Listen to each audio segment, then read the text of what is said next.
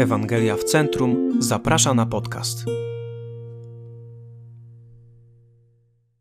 15 września. Będziesz stawał przed problemami, rozczarowaniami i stratą, ale nic nie jest w stanie odłączyć cię od niezachwianej miłości Twojego odkupiciela.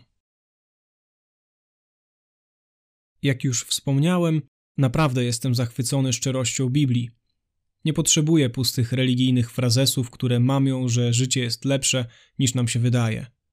Nie potrzebuję takiej wiary, w której musiałbym zaprzeczać różnym elementom rzeczywistości, aby uzyskać pokój w sercu.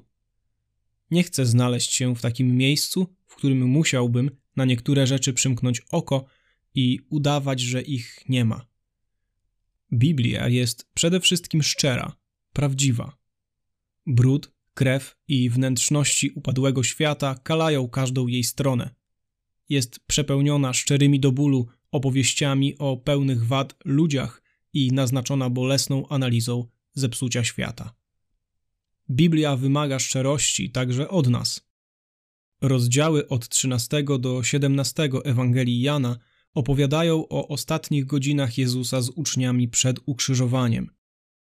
Pan przygotowuje ich do życia bez jego fizycznej obecności. Ostrzega przed rzeczami, z którymi będą się mierzyć w tym zepsutym świecie. Ten fragment to coś o wiele więcej niż zwykłe żegnajcie, kocham was bardzo. Jest bardzo szczery, wręcz przerażająco szczery. Jezus mówi: Jeśli mnie prześladowali, i was prześladować będą. Dodaje: Nadchodzi godzina, gdy każdy, kto was zabije, będzie mniemał, że spełnia służbę Bożą. A także oto nadchodzi godzina, że się rozproszycie. Nie maluje przed nimi obrazu świetlanej przyszłości. To, co mówi, wystarczyłoby pewnie, żeby zaczęli panikować, ale Jezus na tym nie kończy.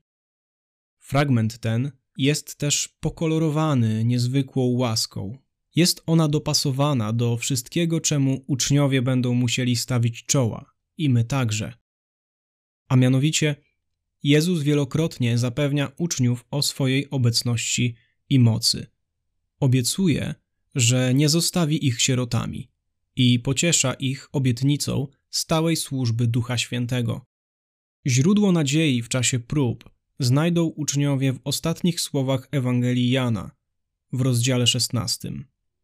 To powiedziałem wam, abyście we mnie pokój mieli. Na świecie ucisk mieć będziecie, ale ufajcie, ja zwyciężyłem świat. Nasz świat to niełatwe miejsce do mieszkania.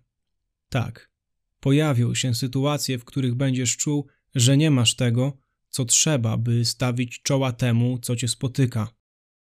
Zdarzają się takie momenty, kiedy będziesz odnosić wrażenie, że zostałeś wybrany do znoszenia wyjątkowo trudnych okoliczności. Pojawią się takie chwile, kiedy będziesz patrzeć wstecz z żalem albo pełen obaw w przyszłość. W tym wszystkim jednak znajdziesz zawsze prawdziwe źródło pokoju i nadziei. Nie jest to pokój, który przychodzi, gdy wszystko w życiu dobrze się układa, gdy ludzie cię doceniają, a zdrowie i finanse są w doskonałym stanie. Możliwy jest trwalszy pokój. Znajdujemy go w przekonaniu, że nasz Ojciec Niebiański nie boi się tego, czego ty się boisz i nie może zostać pokonany przez to, co ma moc pokonać ciebie. Taki pokój przychodzi, kiedy odpoczywasz w prawdzie, że łaska podłączyła cię do tego, który pokonał wszystko, co może cię niepokoić i nic nie zerwie tej więzi. Dalsze rozważania i zachęta list do Rzymian 8, 31, 39.